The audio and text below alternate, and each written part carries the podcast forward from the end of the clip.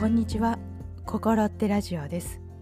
2023年第1回目の心ってラジオとなります。皆さんいかがお過ごしでしょうか？私としてはねあの身近な人のあの、まあ、親族とか親とかがね亡くなったという連絡をいっぱいいただいたのでまあ明けましておめでとうございますと言ってしまうにはねちょっと躊躇してしまうようなそういう年明けだったんですけどもね、まあのもう年齢的にもそのような時になっているということもありますけれどもね、まあ、どんな状況にあっても、まあ、一日も早くあの日常が戻ってね穏やかに日々を過ごせるようになればいいなと願っています。さてテーマですけれどもね。昨年一番最後のテーマ、まあ、猫の気持ちになるというね ことでお話しておりました。でそのシリーズです。もう相手の気持ちになるシリーズで、まあ、もちろんあの対人間、まあ、目の前の人の気持ちになるということでね、まあ、そういうことを今回一発目で扱ってみたいと思います。私の願いがねいつもこの目の前の人とこのもう境界線がわからないぐらい一つになる。こう一緒になる。一体化する。何て言うんでしょうね。もう溶けてしまう。もうそういう風になるのをねどうしても願ってしまう。もうそういう性質なんですね。私自身がね、まあ、そういうところから出たテーマということにもなりますけれどもね。では「心手ラジオ」第68回目となります。題して「目の前の人と溶け合う」です。では今週も参りましょう。どうぞよろしくお願いいたします。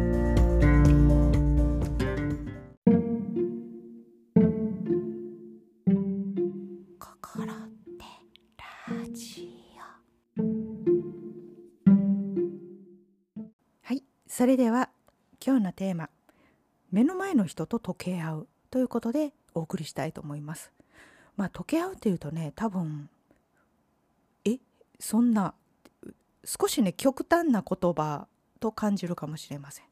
ただ私の心の中にはねずっとこの、まあ、人と溶け合いたいという。まあこの何と言うんでしょうねこの相手と自分とがこの本当にこの境界線がないぐらい一つになりたい。だからそのね表現が溶け合うということがねしっくりくるんですよね。だから何をしたいというわけでもないんです。あの体と体という持ち物を持った人間として何かをしたいということではなくこの本当にねこのもう精神的にこの一つになりたいというのをねなんかすごく以前からあるんですよね。で今回ねその例として、まあ、昨年末にねあのインタビューという形である方にこの実習をさせていただいて実習ってねこの大学の課題の一つだったんですよね。あの人にインタビューを申し込んで実際にインタビューをする。そしてそれを原稿にまとめるっていうのがあってね。である方にインタビューをさせていただいたんですね。短いインタビューだったんですよ本当にあの、まあ30、30, 分強ぐらいのね。でそれを持ち帰って録音したものがありますので全て文字に起こしてでそれで編集してね原稿にするわけなんですけれども。でねまあ、もちろんあのインタビューを申し込むわけですからあのとても自分にとって一番旬のね方一番こう興味がある人に申し込んだわけなんですけれどもで持ち帰ってですねで文字起こしをしてそのその方があの喋ったその何て言うんでしょうねこの本質というかそこをやっぱりこうひしひしと感じた時にでその方とはもうすでにね別の日にあの前もってお会いしてたことがあったんでフリートークをね何時間かしたことがあったんですけれどもでその時にねふと思ったんですよ。私この方のお話の100分の1でもきちんと聞けていただろうかこの方のこの思っていることとかねもうそのことを全然汲み取ってなかったなというふうにね思ったんですねそれぐらいこの文字で起こしてみるというのはすごくねあの衝撃的な出来事だったんですよ。で思い出したのがねそのカウンセラーという立場にいる時にまあ自分の自己研鑽の一つとしてねあの筑後記録を取ることがあります。あのカウンセリングのねやり取りを全てこの文字に起こすというのがありましてでそのことを思い出してねあそれでもそういう気づきがあったなというのがありましたでただ今回のインタビューの文字起こしとその筑後の記録を起こすというのの大きな違いはですねその相手を支援するためにその研鑽のためにするっていうのがまあ筑後の記録であってでインタビューというのはもう全く異なりますよね。まあ、どちらかというとこの、まあ、相手のためにというのももちろんそうなんですけれどもこの何何を目的としてするのかなぜこのインタビューというものがあるのかとかねこの原稿というものを何のためにというのをこう追求していくために、まあ、この作業をしているということにはなるんですけれどもだからインタビューというところではですねこの自分も人もこの新しい側面が見えていくというようなねそういう作業ではなかったかなと思いました。で面白いことが起きたのはですねそのもちろんこう100分の1も聞けてないかというこの衝撃を受けた後にそのインタビューさせていただいた方の、まあ、言わんとしてたそのその方自身の本質、まあ、私が感じるっていうね一方的なその感じた本質なんですけれどもそれがねもうあの言葉として正しいかどうかわからないんですけれどもまるで私に乗り移ったかのようにですねその方の本質をこう取り込めたような感じがしてそれを日常にこのどんどん生かしていくというようなね、まあ、そういう影響を受けたんですよね。でこの目の前の人と溶け合うということは何らかこの影響を受けてあ影響を受けたなで終わらずに本当にねこの、ま、乗り移るですよね 少しこの自分の人格をこう変えてしまうような自分の人格をなくしてしまうようなねそういった作用があるのではないかなと思いましたね。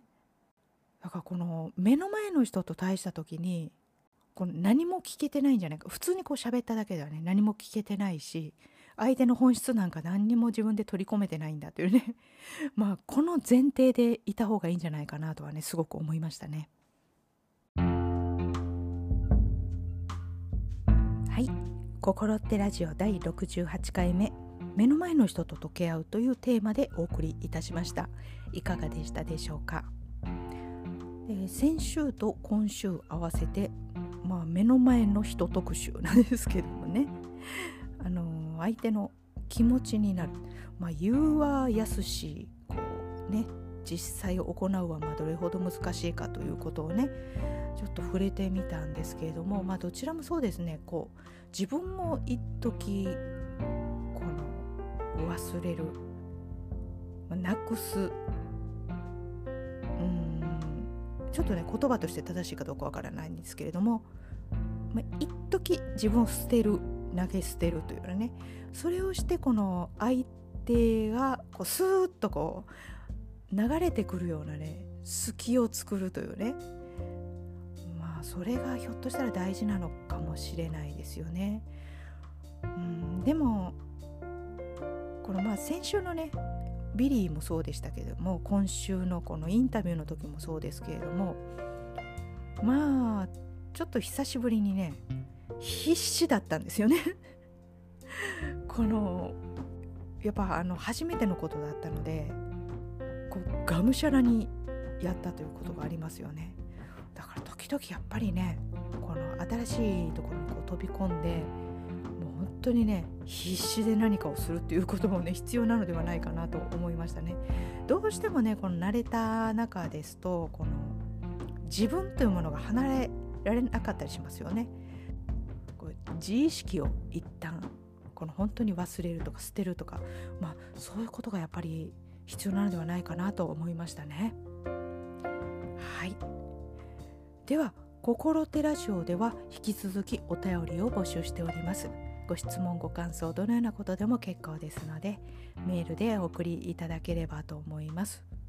では「心テラジオ」2023年このようにねまたゆるゆると続けていきたいと思いますので、まあ、引き続き短い時間ですけれども聞いていただければと思います。では来週金曜日また心ってラジオでお会いできればと思います。心って浜田亜希でした。本日もありがとうございました。ごきげんよう。